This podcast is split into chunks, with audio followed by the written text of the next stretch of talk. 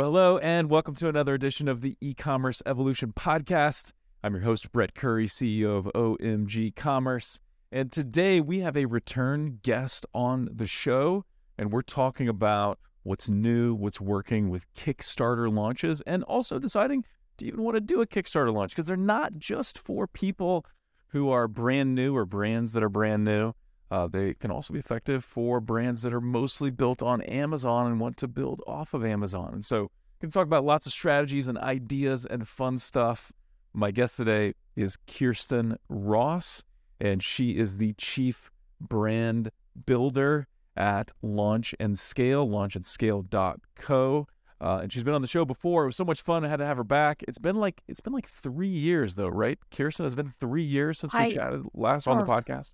I think so. It feels like yesterday, but I know you're one of my favorite podcasters, so I'm very excited for today. Awesome.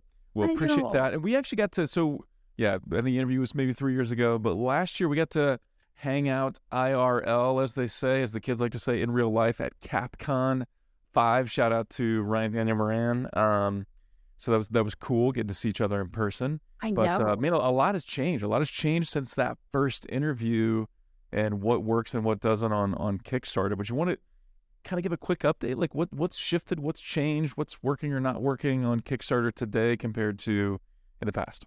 Man, I mean, everything and nothing is Yeah. the same. I guess. Like I remember, you know, if you're watching this and you have heard me talk about Kickstarter in the past, you'll know I was like, everyone should do Kickstarter. And that I think was like 2019, 2020. Um, and now that we're recording this in 2023, um, I've actually gone public to say that most people shouldn't be using Kickstarter. And I think that's a good follow up That's bold to say when like you built your. I know you guys do a lot more than Kickstarter now, but you kind of built your agency on Kickstarter. So that's a pretty bold thing for you to state. Yeah, but like I guess the reason I did that was because I got to a point, I think it was like November 2022 or 21 that I went public on my birthday to say I'm leaving Kickstarter. And that doesn't mean I don't do Kickstarter campaigns, but it was a bold statement because I felt that for the last few months, um, we kept launching products based on the Kickstarter success formula, products that should have worked. And late in 2020, 2021, we weren't seeing the kind of success with our students that we should have been seeing. We would be building the audience the way that you're supposed to. We would be doing engagement campaigns. We would be making sure they were like great products. And like Kickstarter campaigns for new brands started to not do as well as they used to. And that started me asking the question of like, is it me? Is it us? Or it has something changed in the market? So I ended up going public because I discovered that um, as Kickstarter has evolved over time, it's gone through through some like astronomical changes in how it's originally supposed to be used. And Kickstarter, for those that aren't familiar with it, it's the world's largest crowdfunding platform. And crowdfunding on Kickstarter means that you have uh, brands like new sellers or existing brands that want to use Kickstarter as a platform to launch new products and get pre-order sales from backers or you know Kickstarter audience. Um, Kickstarter's become one of the prime methods of funding new products because it gives you a chance to get your inventory paid for without having to fund it yourself, which is like that right there. Sign me up, right? Yeah, But- and it, it's this weird dynamic too. And I know I've got lots of friends that have done this where, Yeah. you know, successful brand, you know, but they're launching a new product, takes quite a bit of capital to launch certain new products. And so they launch on Kickstarter, they get this, this, uh, you know, pre, all these pre buys, and now you can fund Yeah. the development and whatnot. And for whatever reason, uh, people love the idea of funding a Kickstarter, or some people do, way more than like doing a pre buy on other websites. Or I know it depends. We'll talk about kind of the nuances there, but yeah, in some respects, people are more willing to do that pre-buy on Kickstarter than elsewhere, you know, depending on a few factors. Well, what's interesting is that Kickstarter campaigns have new products that aren't available anywhere else. So the difference with like the Kickstarter traffic that you're getting is you have all these early adopters that are like perusing the website for really cool, innovative things that are not available anywhere else. And they're willing to take that chance, even though there's a risk they may not get their product for a couple of years. The, there's just something about being a Kickstarter backer and helping fund someone's dream. And you feel like you're an investor, right? You're committing, you're you're buying something because you believe in it, and you almost feel like you're an investor and yeah, you don't you don't want it tomorrow or anything. You're uh, Yeah.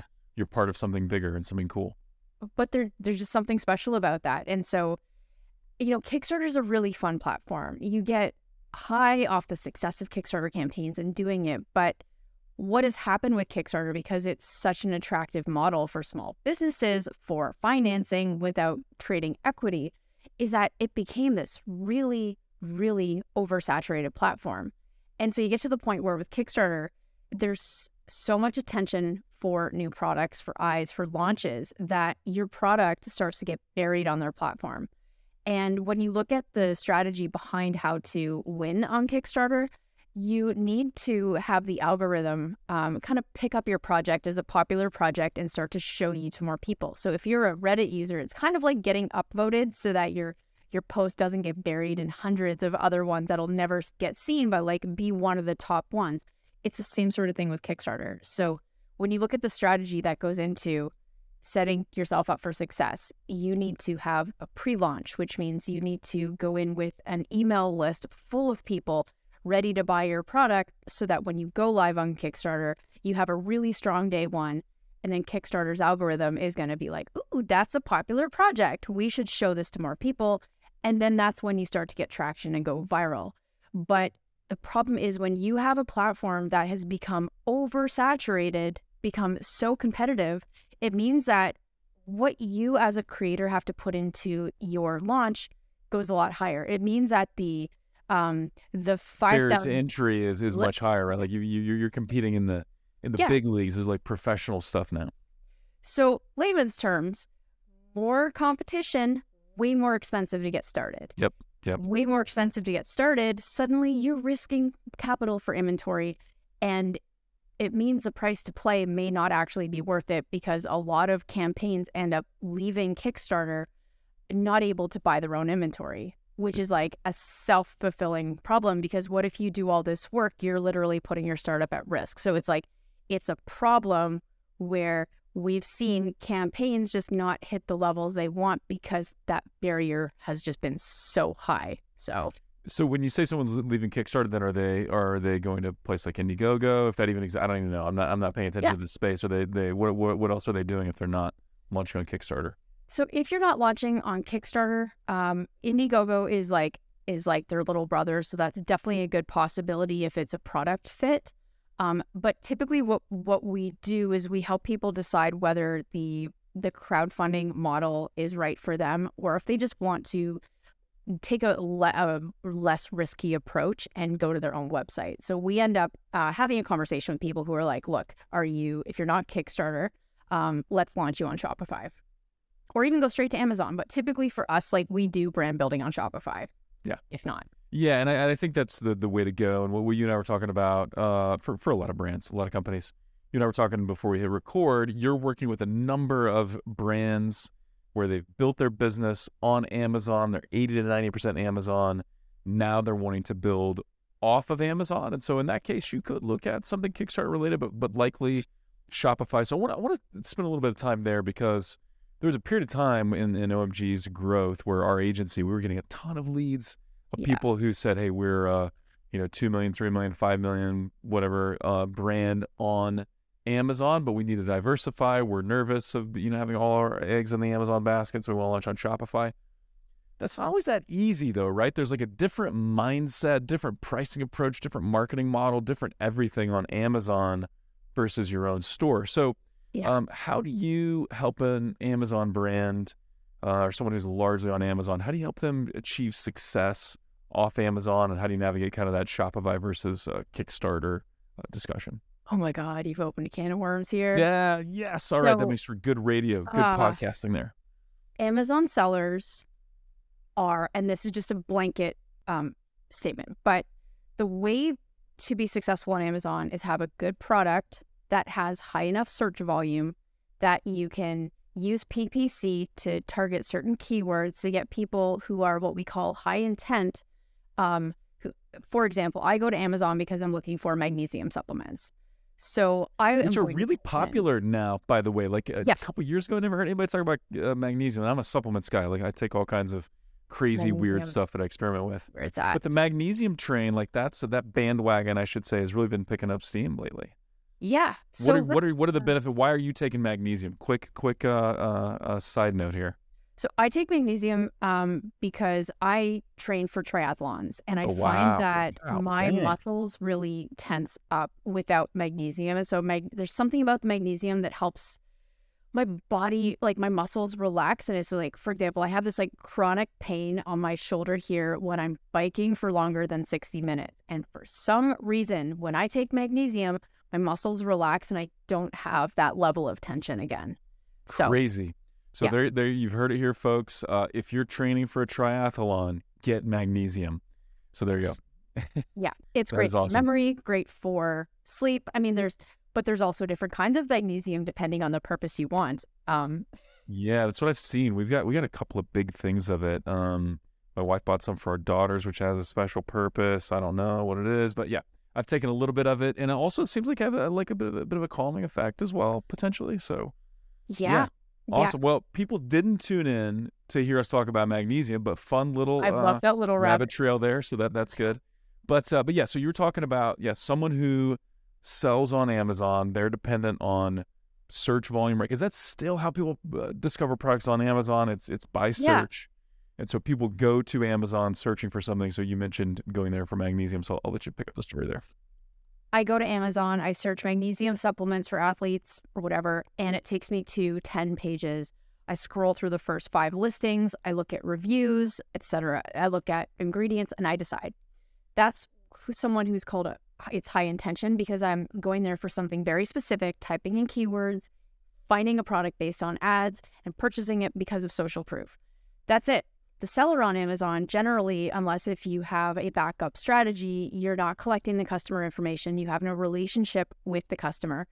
Potentially, this magnesium supplement is something that's not even a custom formula that you've created. It can potentially be white label that you've just slapped your own label on, and it's a commoditized product.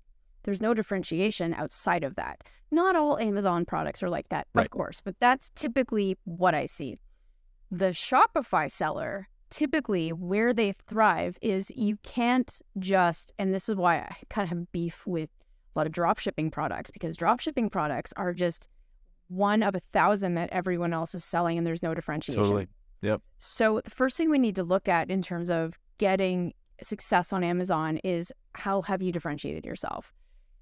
Shopify products are very different because it's direct to consumer, meaning you need to sell based on a relationship. So you're starting to build your email list. You're starting to differentiate yourself through focusing on a specific customer, through um, emo- like helping feel people emote. What does that mean? Like getting people to feel something when they're using your product. There's like just a whole different kind of psychology that goes into it because it's really the difference between um, you ordering on Uber Eats your dinner versus you going into a restaurant and getting served by you know having the relationship with the waiter and hearing about like the story of how the restaurant got started and the experience of it. It's like, am I making sense?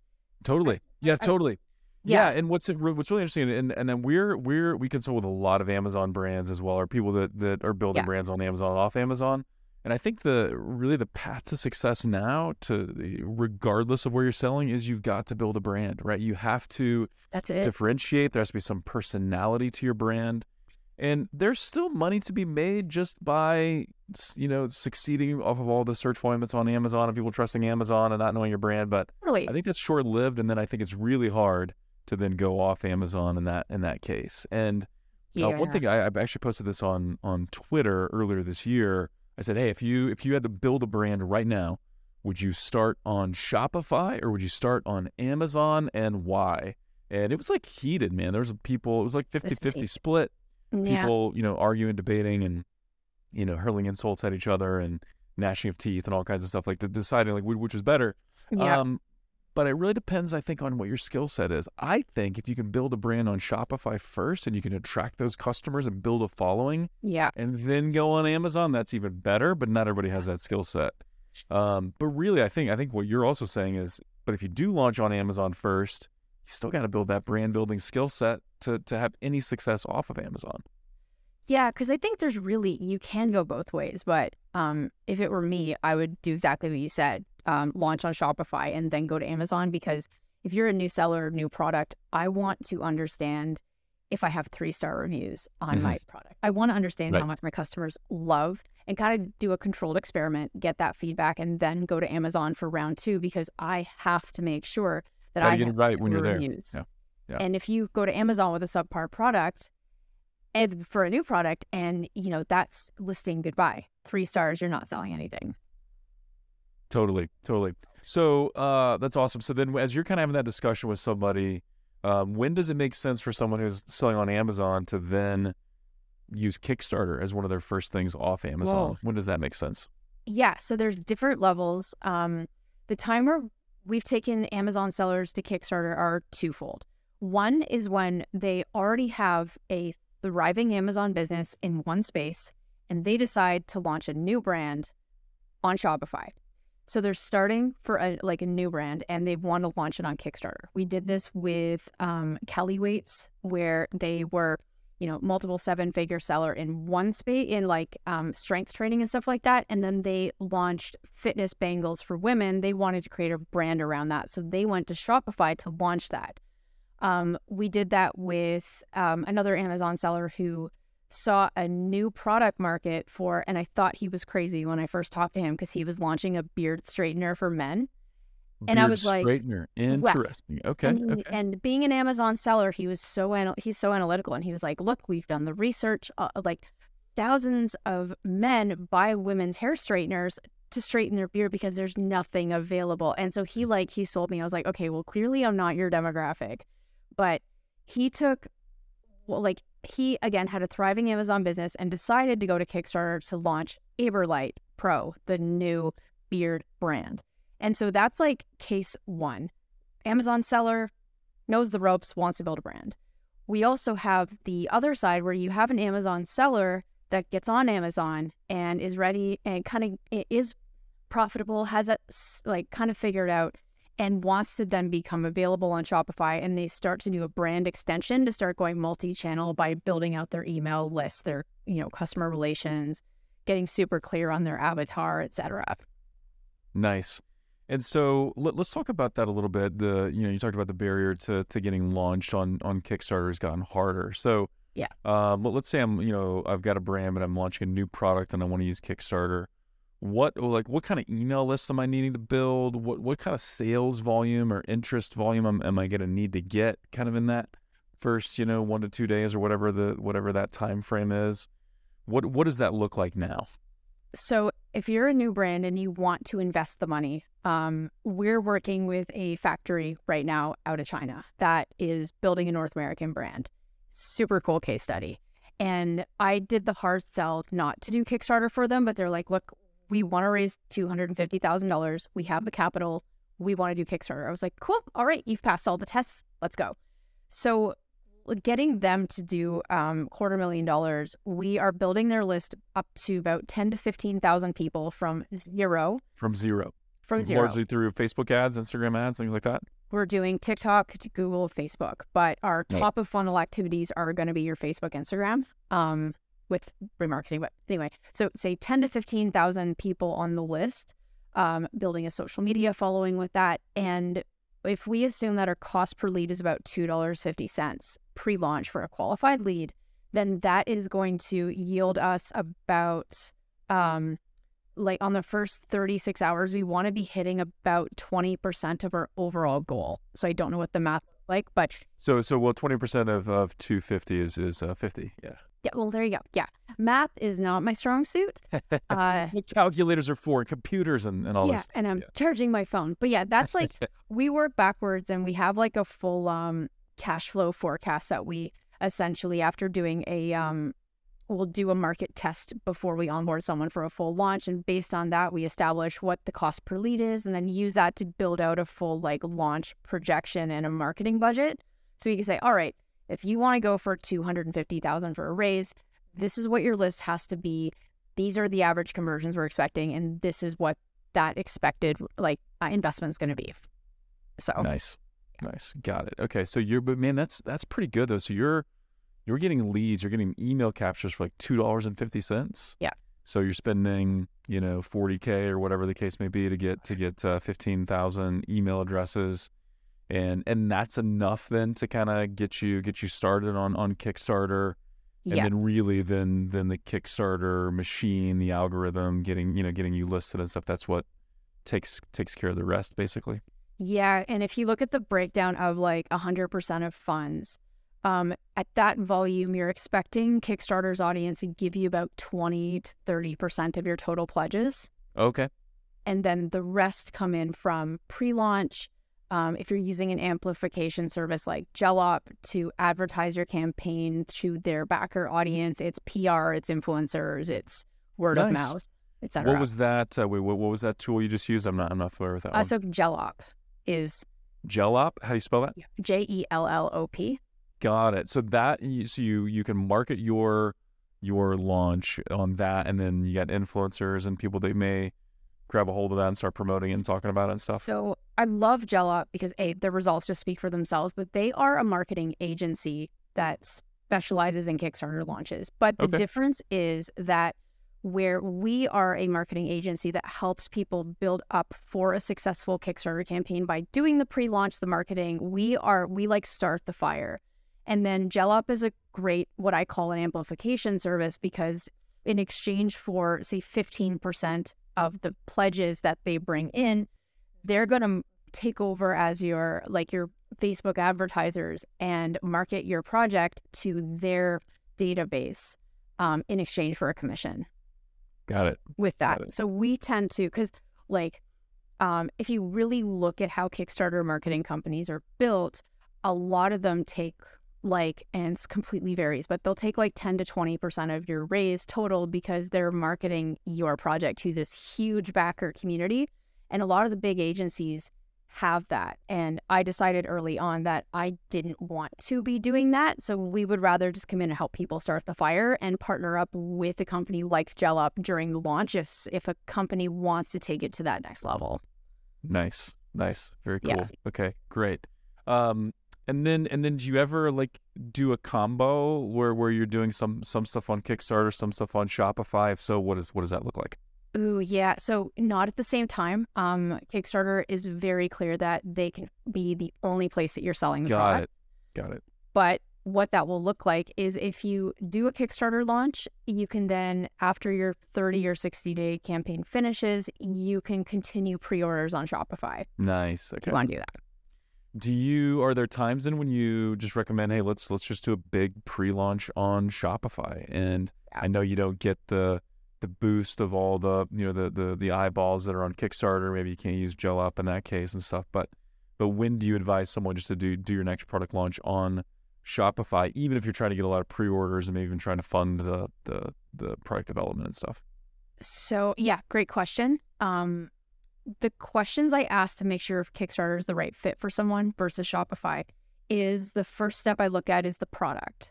So, more and more now, um, you have to look and see if um, you're essentially launching products around, like for the Kickstarter audience.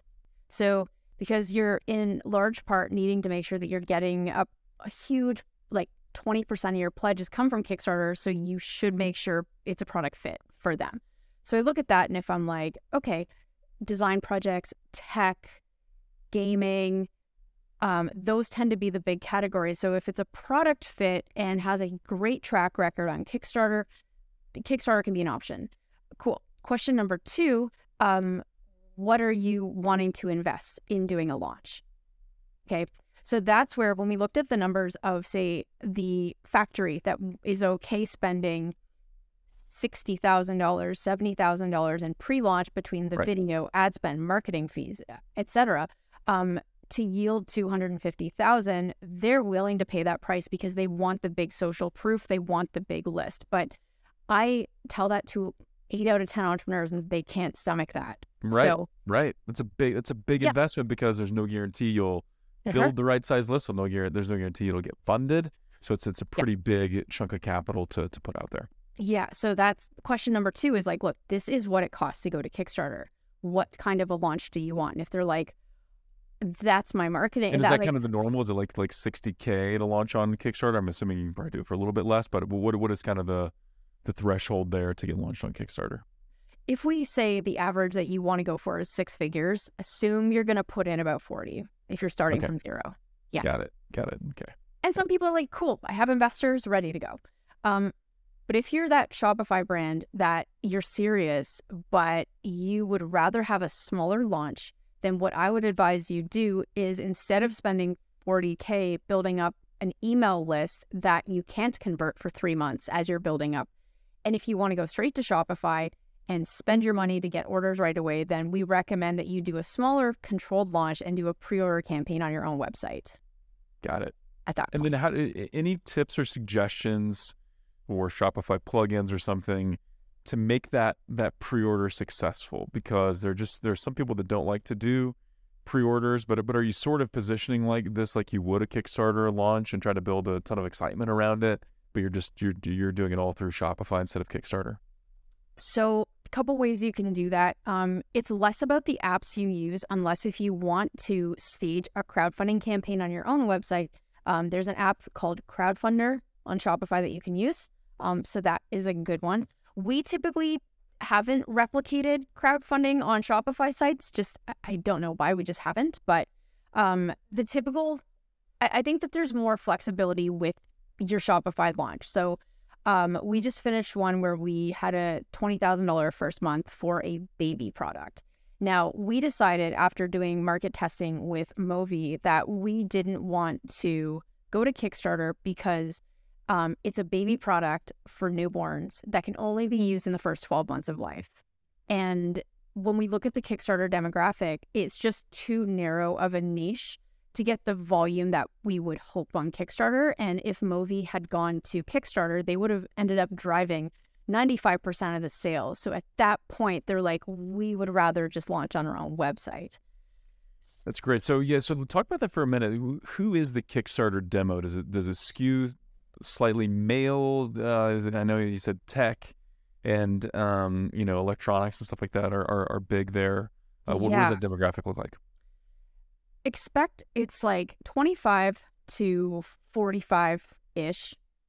They're early adopters, which can literally be anyone at this point. Yep. But 25 to 45. So you're looking at that millennial crowd. Um, you are looking at people who like gadgets, household.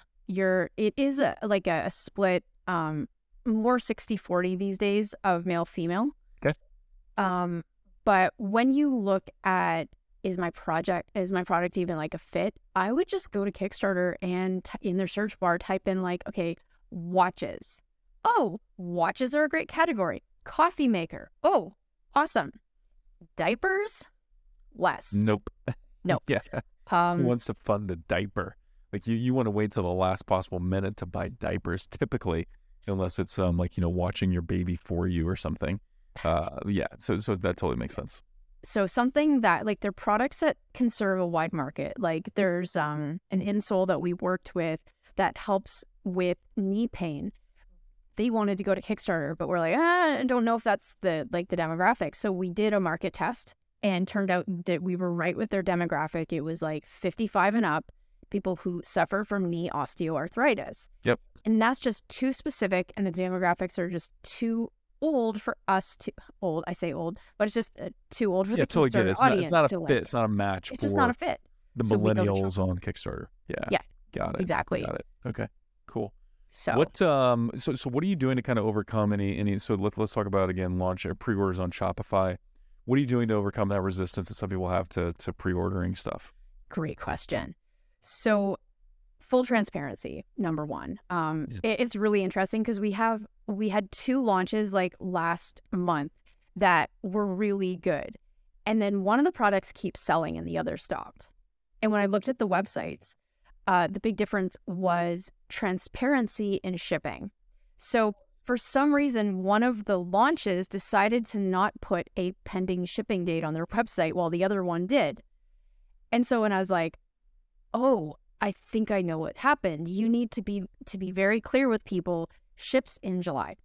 So, number 1, you need to be upfront and Yep. make sure that people know what to expect. Um, number 2, don't start taking pre-orders until you are confident in your manufacturing timeline. And I mean like you you started manufacturing or it's on a boat. Like you need to be confidently eight, maximum ten weeks away from being able to fulfill. Got it. So that that's the that's the threshold. Any more than eight to ten weeks, and not going to happen. Yeah, like we have um, one product right now that we keep pushing off the launch date because the, it's just like to get to that point where they're finally starting production. They're just like some like the sample has to be finalized or like there's one like little step before we can start production, and we're like, no, we need production to be locked in because the last thing you want is to have to tell people five times, like, really sorry, customers were delayed again. So if you could be as close to the process, um, better off to keep, you know, just get to market faster and stuff.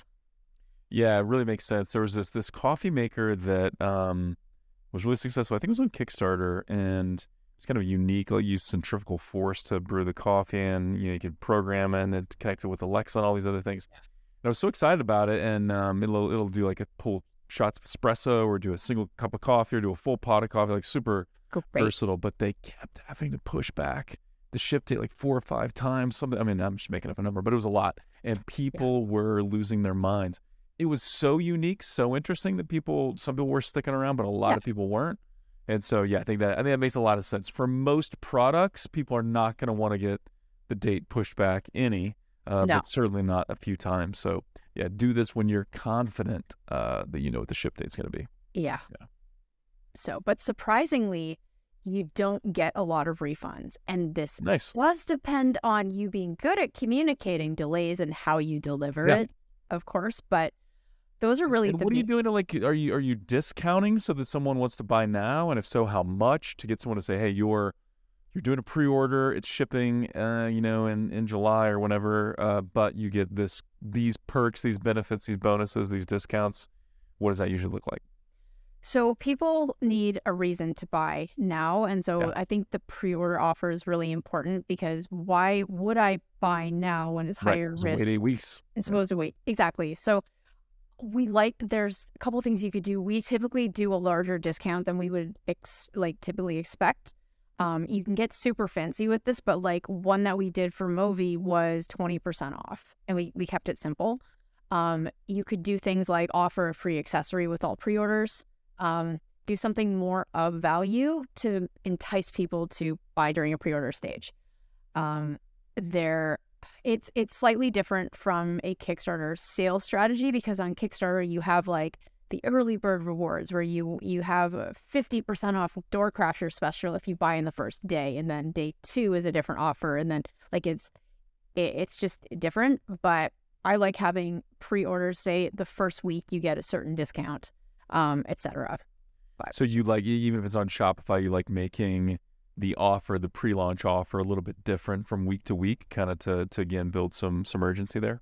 Yeah, if you can do that. Otherwise, you will see like your sales are going to be big in the first week and then nothing for two or three weeks until like Mother's Day comes up and then you do another Mhm. sale and then Yeah. your sales spike. People do need a reason to buy and your sales cycle will ebb and flow, but you can help people by giving a good pre launch offer. Very cool. Very cool. Um, that's awesome. Any any other guidance or tips on do I, you know, really focus on building with Shopify or building with with Kickstarter? We covered a lot of ground, but any kind of final thoughts there or final tips? if I were launching our next product, I would start on Shopify. I would build an audience. I would keep our costs down. I would do some paid ads. I would scale that way. And then after I have a bit of an audience, I would go to Kickstarter for product two, product three. Got That's it, what I would it. do. I wouldn't start with Kickstarter unless if I were a funded startup, had something truly unique um, and stuff. But I prefer just to go direct and ask for the sale because I, when you close and you ask people to buy your product, that's when you're going to get the most objections. That's when the most learning happens. And that's, I think, how you're quickly able to figure out how to make something work as opposed to a slow build of a Kickstarter in the beginning. Yeah, I really like that. And and where I've seen it successful, and again, we, we don't we're not involved in Kickstarter campaigns, but have had a few clients who very established, you know, multiple seven figure, eight figure brands, but they they launch a new product and they've got a huge audience and a huge following and they want to do the Kickstarter thing, right? It creates a buzz, creates Right. excitement. they get Yeah. some funding, and and that works, right? But they've got you know hundred thousand person email list or whatever, and so they can just they can make it happen do that. Yeah. pretty easily. Yeah, totally makes sense. Awesome. So Khierstyn, if people are listening to this and they say, "Man, I want to know what launch and scale can do for me. I want to know what Khierstyn and team can do." Talk a little bit about your agency, what you guys offer, and then you know how people can get in touch with you. Yeah. So we are full service agency. What I mean by that is we hyper focus on early stage brand building. So if you are a seven figure Amazon seller and you want to get stuff to work on your Shopify site, we specialize in helping you figure out how to get the fire going. So we do it through paid ads, conversion rate optimization, and email marketing to essentially handle all sides of the funnel so that we can start to build your audience um, and go from there. So uh, that's number one. And if you're looking for more like mentorship, et cetera, we do have online programs to help with Nice. Too. And is all of that available to kind of learn more, discover at launchandscale.co? Yes, The it groups is. as well. Okay. Yep, you got it. Sweet. Is that like the product launch pad? Is that the the training? Yeah, Product launch pad is our, um, and we actually have a one dollar trial on that. Look at that. One days. trial. Can't try before you buy. It's a no brainer deal. But um, but yeah, we find like our sweet spot is agency when we work with founders who are serious about building brands. Um, I absolutely love it. So we work with Yeah. all kinds of products. It's super awesome. That is a ton of fun. And um and you got a podcast as well, right? Are you still are you still podcasting or you did you switch to to the YouTubes? Um, so the podcast is more where we YouTube is number one, and we end up publishing most of the audio to the Got it, got it, got it. So you're you you create for YouTube first and then the you choose you- my you, baby. uh, yeah. Got it. Got Got it. Excellent. Any any YouTube tips for the the people at home? Because I know there's some brands I do hear this more now, where you know people are wanting to. I just I just opened your uh, your Yeah. YouTube channel, so I just heard you uh, come through the computer here. But um, any tips on YouTube? Like someone you know brands wanting to build their presence on on YouTube organic. Any any tips or suggestions there? YouTube Shorts. YouTube short Shorts. video. I I don't agree. actually. This is a question for almost a question for you, but Yeah, we out there. get most of our traffic from YouTube because we go heavy into search volume uh, and SEO. So if you are a brand, some of the easiest and best content you can do is being where people are searching for. So probably my best YouTube tip is like if you are we're we're launching a product to help women with bladder incontinence. So, if she can create videos on what is bladder incontinence, Yep. best tips for bladder incontinence, pelvic floor exercises for. So, what I'm doing is I'm looking at the problem my product solves and getting into the mind of my customer to think, like, what are some things that content they're searching for to solve that problem? And by you building a content strategy and videos that answer that question on YouTube, you are able to get in front of them. That's probably, I love YouTube so much because you can essentially plug yourself into where people are by being smart with search, as opposed to TikTok, which is more trends and lifestyle things. I think that there's like, if you want predictable traffic, getting onto the YouTube bandwagon is probably like the best thing.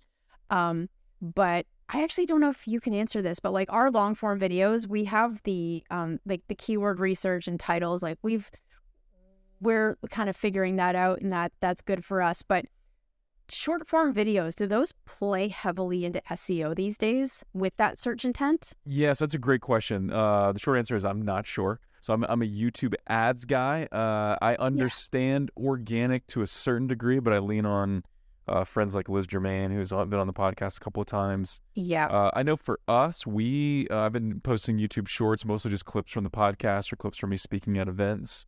yeah. They've done pretty well. They've done pretty well on on YouTube Shorts. Um, I do love the fact that YouTube Organic grows over time, and one video can you know be better a year from now than it is today, even, and still generate leads and stuff. Where you know there are very few things probably that have the the the rapid scale potential that's available. You know the viral factor that that's there with TikTok, but it's usually kind of a flash in the pan, right? You got to keep cranking out content all the time. Yeah. So, um, uh, what what I've heard though is you kind of need to do both, right? The long form content and some of that's going to be keyword optimized, where it's showing up in search. Yeah. Uh, other content where you just you're following kind of a series of ideas, and so then it's showing up in the recommendations engine, and then you pull Yeah. from all of that to create shorts, and then the shorts can kind of feed everything. So that's kind of my Yeah. understanding, but but again, I'm I'm just kind of saying what other people have taught me. I'm not a I'm not a, an expert on YouTube organic. Yeah, I think this is definitely do your research, but I saw, you know, Neil Patel, he's the SEO guy. He is Um, the SEO guy, no doubt. I did see a short about how like when you start to type in things in Google, short form videos are starting to show up as um as answers to that. So actually Interesting. yeah, so so it, shorts are showing up in the in the search. Yeah. I mean, it makes sense, right? Especially if Yeah. you're answering a question. If I get that question answered in under sixty seconds, that's better Yeah. than watching a full, you know, four minute video or something. Even though Google's getting pretty good at like just saying, "Hey, your answer is like starting at this point of the video," and they'll just show you that. which is But great. I love the idea that, that shorts can be answers to questions as well. Which So means from that. I would assume that having SEO in your short strategy is probably the best way to get qualified traffic because like Yep. our best customers come when they're searching for something. So like we have um, a client who is doing so well with- on YouTube, shorts, etc. But she sells a mindfulness journal. And that is she can easily tap into like what is mindfulness, breathing tips for meditation. She can like whatever it is that her target audience is search- searching for, she can build content around that, show up in their feed. They find out she has a journal, they buy the journal.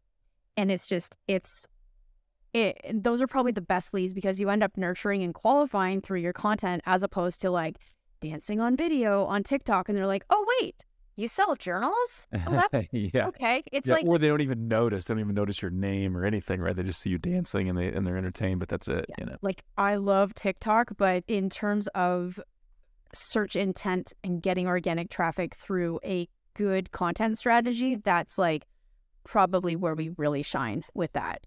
Yeah, makes sense. Makes sense. Cool. So you can find it all out and more at launchandscale.co. Uh, Khierstyn, this has been a ton of fun. Uh, really No. enjoyed it. Thanks for taking the time. And uh, until we do this again, I know. Well, thank you for your time. This was awesome. absolutely. And thank you for tuning in. As always, we'd love to hear from you. So give us feedback on this episode, give us feedback on the show in general. We'd love to get that five star review on iTunes if you feel like we've earned it. And with that, until next time, thank you for listening.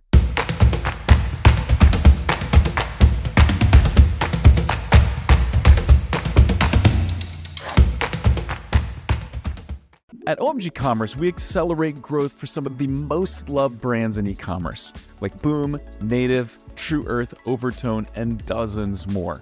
If your Google and YouTube ad performance isn't where it should be, if you're struggling with Performance Max, or if you're not scaling like you'd like on Amazon, then we have two ways to help. One, we have amazing resources that are free for the taking, like our top YouTube ads guide with lots of examples, our PMAX checklist, or our Amazon DSP roadmap, plus many more. Or hit us up for a free strategy session. So go on over to omgcommerce.com and click on Let's Talk to request that free strategy session, or click on resources and guides and pick the guide that's right for you. And now back to the show.